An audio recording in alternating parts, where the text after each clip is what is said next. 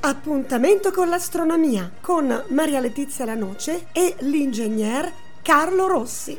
Un'esclusiva Radio Blue Point.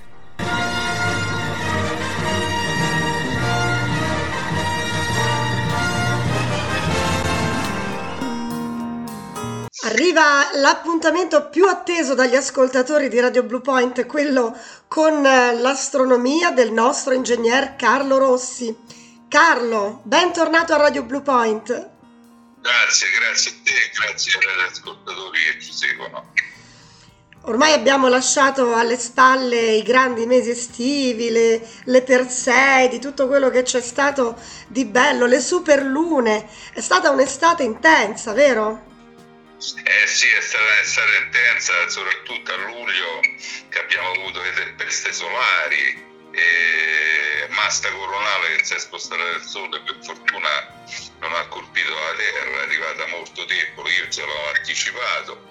Poi in Marco Meniere abbiamo fatto una scoperta che il raggio verde oltre che vedersi sul sole il raggio verde in pratica è tipo una rifrazione atmosferica che si ha delle volte quando il sole tramonta quando l'atmosfera è molto liquida si vede per un istante il piccolo raggio verde sulla superficie del Sole, invece noi abbiamo fotografata addirittura sulle macchie solari. Io ho le macchie solari anche quando il Sole era alto 20 gradi sull'orizzonte.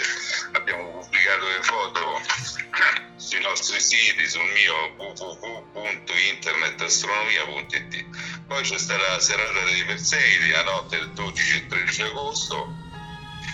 Eravamo parecchie persone a Montericcio fino a mezzanotte, mezzanotte e mezzo non ne sono cadute tante, poi le persone chiaramente l'una e notte sono andate via, io e qualcun altro siamo rimasti fino alle tre di notte e ti dico quando Perseo, la costellazione Perseo si è alzata verso le due di notte, l'una e mezza, le due, e tre di notte, allora lì sono venute giù una marea di, di Perseidi, anche molto grandi, eh.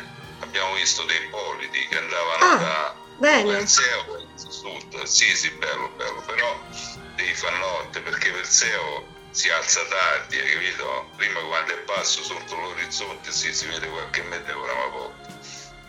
E infatti confermo questa cosa, anche io non ero lì con voi purtroppo, però eh, mi sono dedicata all'osservazione del cielo del 12 di agosto e in effetti non erano molte le, le stelle cadenti e non ho avuto la pazienza di aspettare le due di notte. Ecco, avrei dovuto fare come te, Carlo, che sei stato lì tenace e hai avuto poi la tua soddisfazione.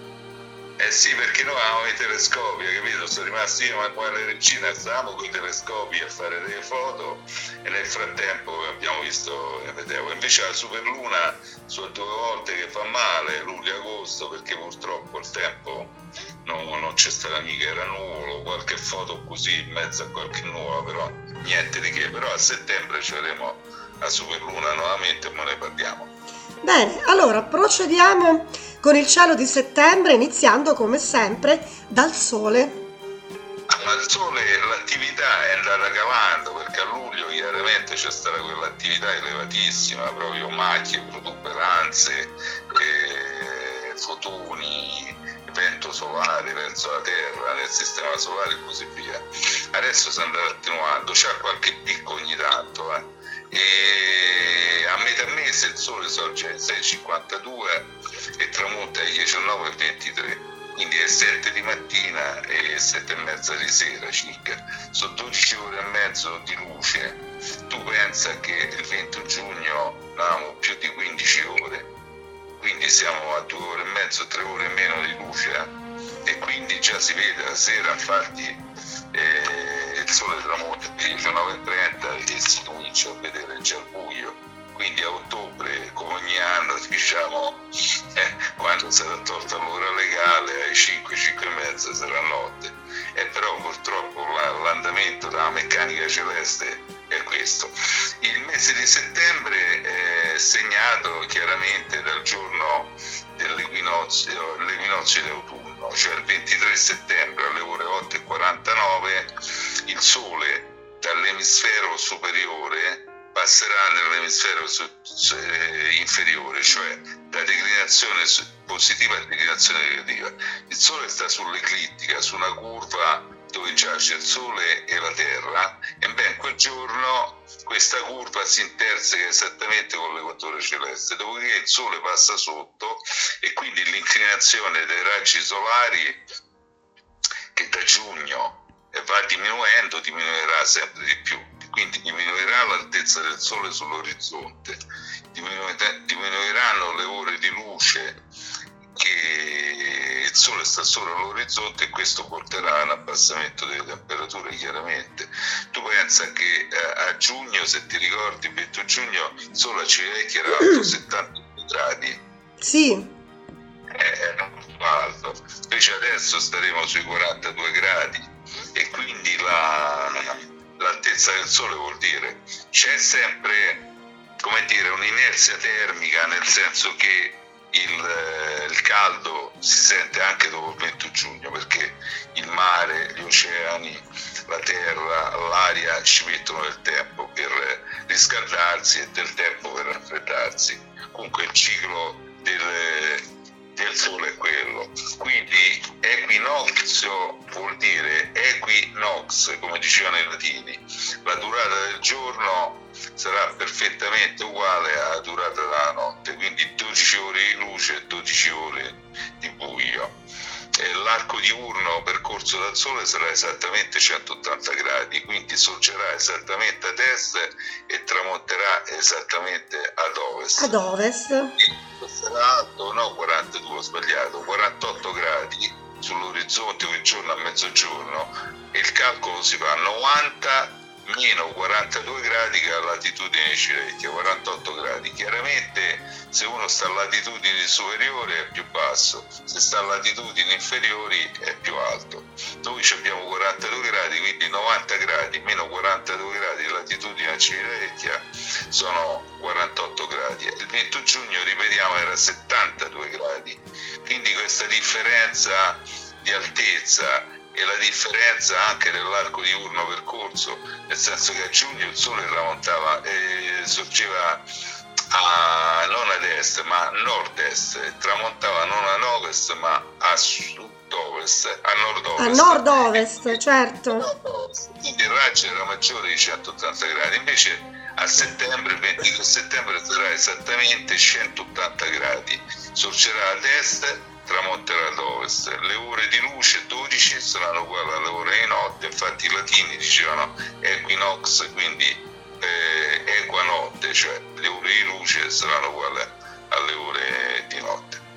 Beh, eh, poi abbiamo parlato molte volte di questi eh, appuntamenti eh, eh, diciamo astronomici dell'anno, no? I due equinozi e i due solstizi, che anche nel passato, nei popoli più antichi, hanno comunque segnato un po' dei, dei punti fermi nell'anno solare, vero? Sì, infatti noi nella storia dell'astronomia, nell'archeastronomia che stiamo trattando da parecchi, da parecchi mesi, eh, parliamo sempre di questa cosa, nel senso che eh, i nostri pater nel terzo, quarto millennio, secondo, primo millennio avanti Cristo, legarono la loro vita al, ai solstizi, quindi c'era il 21 giugno, 21 dicembre e agli equinozi. 21 dicembre quando il Sole raggiunge il punto minimo eh, di altezza sull'orizzonte, il 21 giugno quando riprende la vita, nel senso raggiunge la massima altezza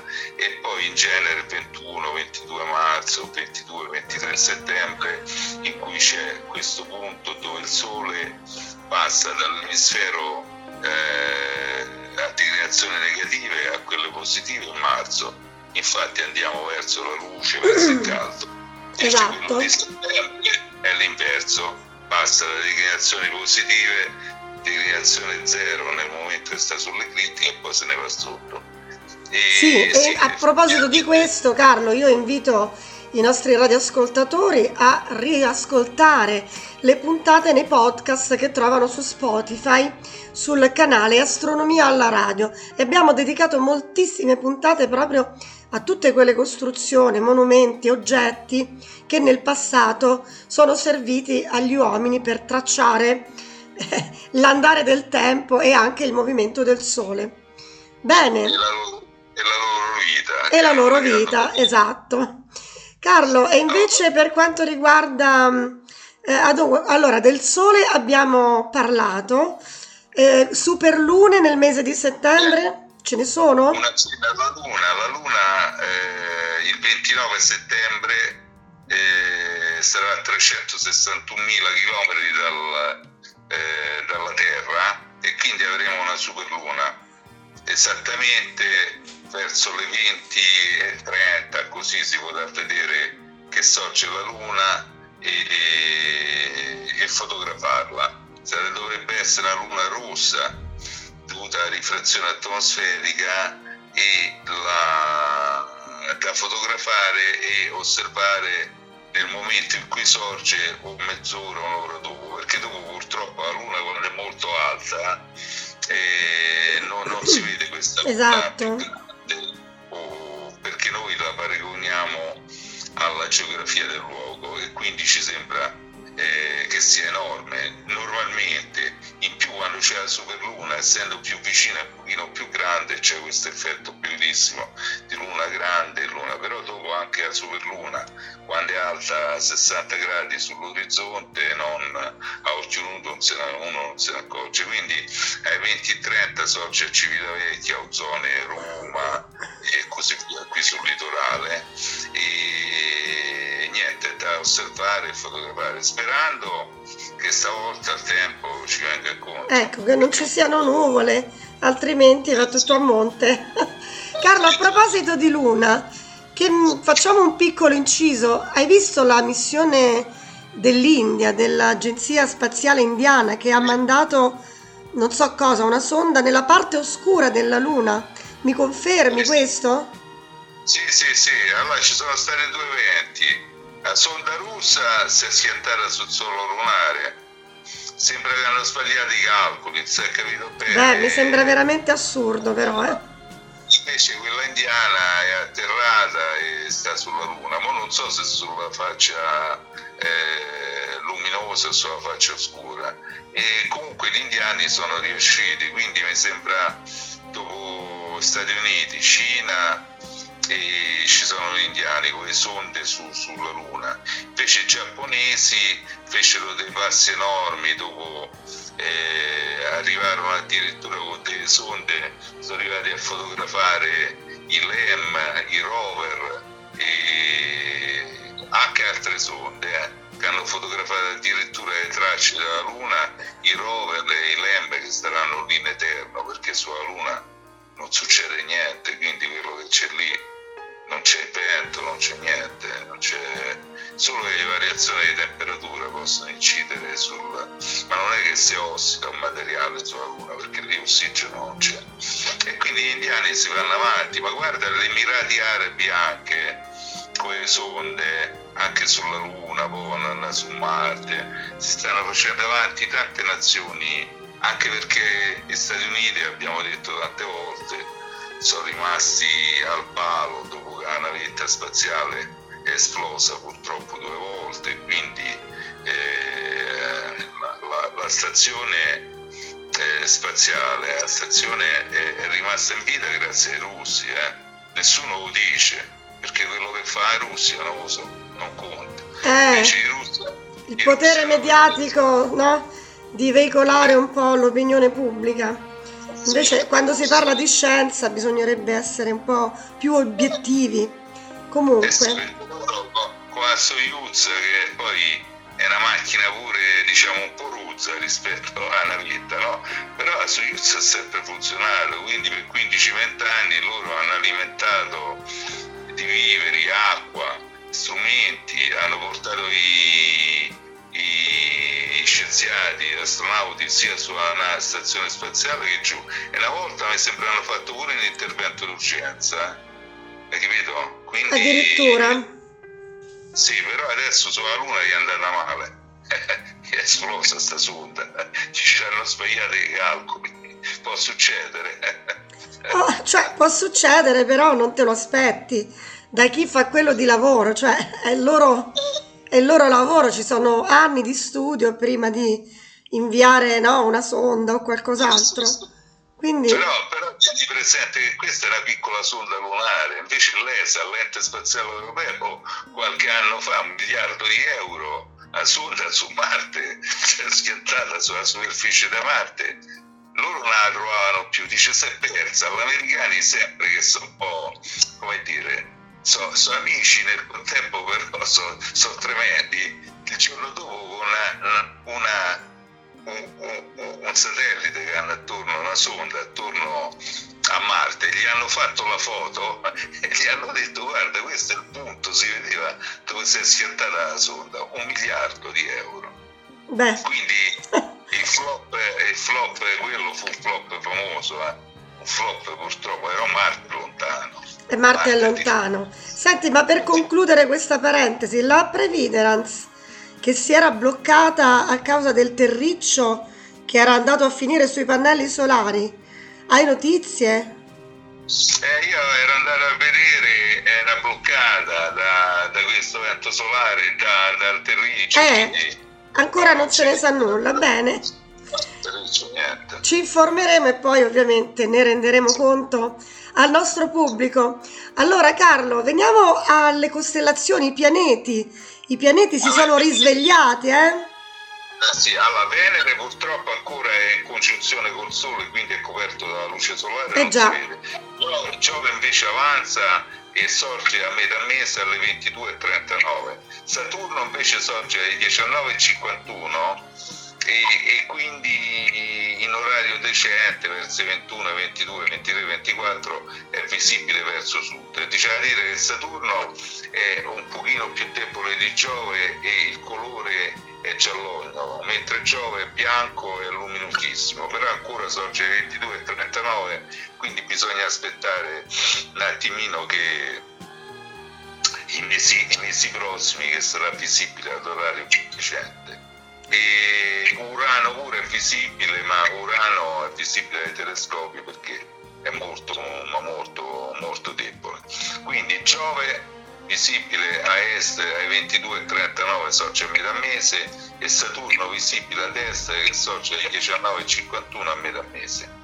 Mentre invece avremo degli eventi semplici che interessano i nostri ascoltatori che ci seguono su internet. I giorni 24, 25, 26 27 settembre Saturno sarà molto vicino alla Luna. Ah. La sera del tramonto del Sole eh, sarà visibile la Luna, vicino c'è questo puntino luminoso.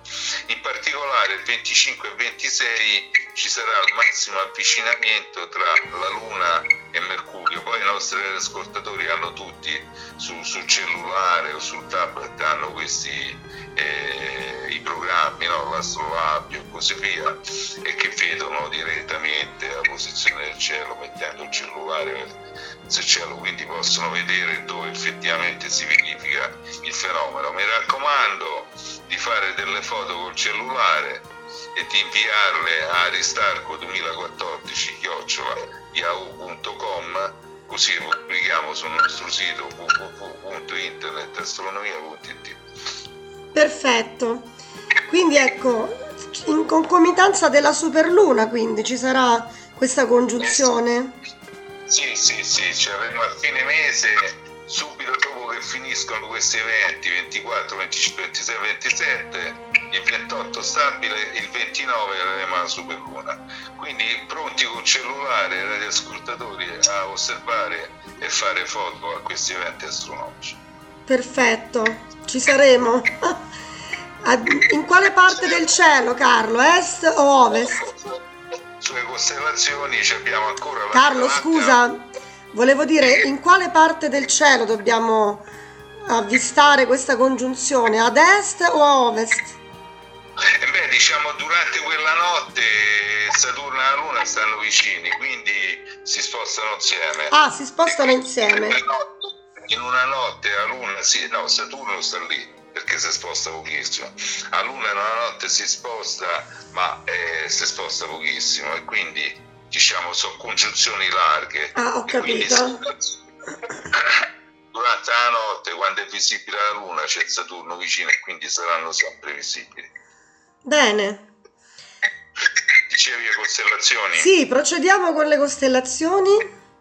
allora ti dico la notte del 12 e 13 anche se dei pezzetti ne sono viste poche all'inizio c'era una via lattea eh, noi stavamo a Montericcio vicino a Tarquinia ma eh, chi ci segue che stava in zona buia avrà visto nel Lazio o altrove eh, questa via lattea altissima sull'orizzonte, bella, bella proprio, guarda, partiva da Cassiopea, andava sul Cigno, Teneb, Pica, la stella alfa della Lira, poi andando giù sull'Aquila, Altair, andando giù Scudo e sotto ancora sul Sagittario, Scorpione, bellissima costellazione a destra. E ma, ma so goduta proprio.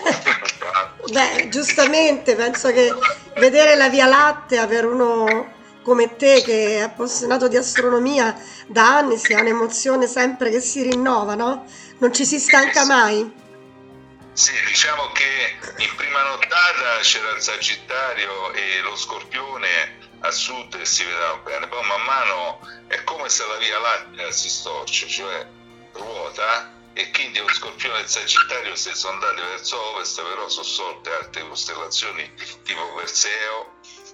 Sto parlando verso est sotto Cassiopea sì. e subito a destra c'è la costellazione di Pegaso e Andromeda quindi verso i 24 abbiamo osservato e fatto anche delle foto alla, alla galassia di Andromeda molto bella però ancora è bassa eh?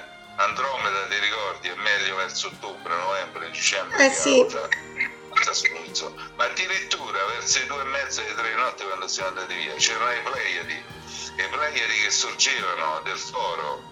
Una cosa, io ci avevo fatto caso, Emanuele Regina dice Carlo, Carlo guarda i Pleiadi, i Pleiadi dietro la collina che stavano sorgendo. Quindi piano piano si riaffacciano poi le, le costellazioni autunnali, però ovviamente a notte inoltrata, e... ecco invece a nord erano ben visibili come al solito l'Ursa Maggiore, l'Ursa Minore, il Dragone che era infilato in mezzo alle, alle orse con la, la, testa in alto e la costellazione di Ercole con M13.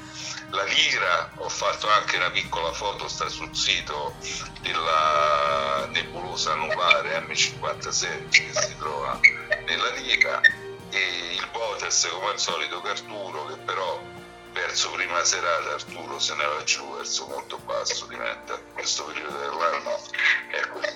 e quindi il cielo in questo periodo Bene, quindi anche il cielo di settembre sarà bellissimo da osservare. Attrezzatevi amici anche con un semplice binocolo, non è necessario avere per forza un telescopio, vero Carlo? Sì, sì, anzi dirò che quando si osserva la Via Lattea a occhio nudo e poi con un binocolo normale, quello che noi operiamo abbiamo tutti a casa, in 7 ingrandimenti per 50, 10 per 50, eh, si possono osservare le stelle un pochino ingrandite e quindi anche Andromeda, Andromeda è più bella al binocolo che il telescopio, le Pleiadi adesso verranno fuori. Quindi sì, se uno si trova in campagna, io a dire la verità mi porto sempre il piccolo binocolo, ce l'ho nel cruscotto, nel cruscotto Certo, macchina. magari con tutti e due, no? È più semplice sì, sì. individuare l'oggetto eh, da sì. osservare. Eh sì. Bene, quindi per qualsiasi domanda, richiesta e chiarimento rivolgetevi al nostro ingegnere Carlo Rossi sul suo sito oppure contattate Radio Blue Point. Noi ci siamo sempre. Ricordatevi il podcast su Spotify Astronomia alla radio. Grazie Carlo Rossi e buone osservazioni. Grazie a voi, un saluto, un saluto. Ciao.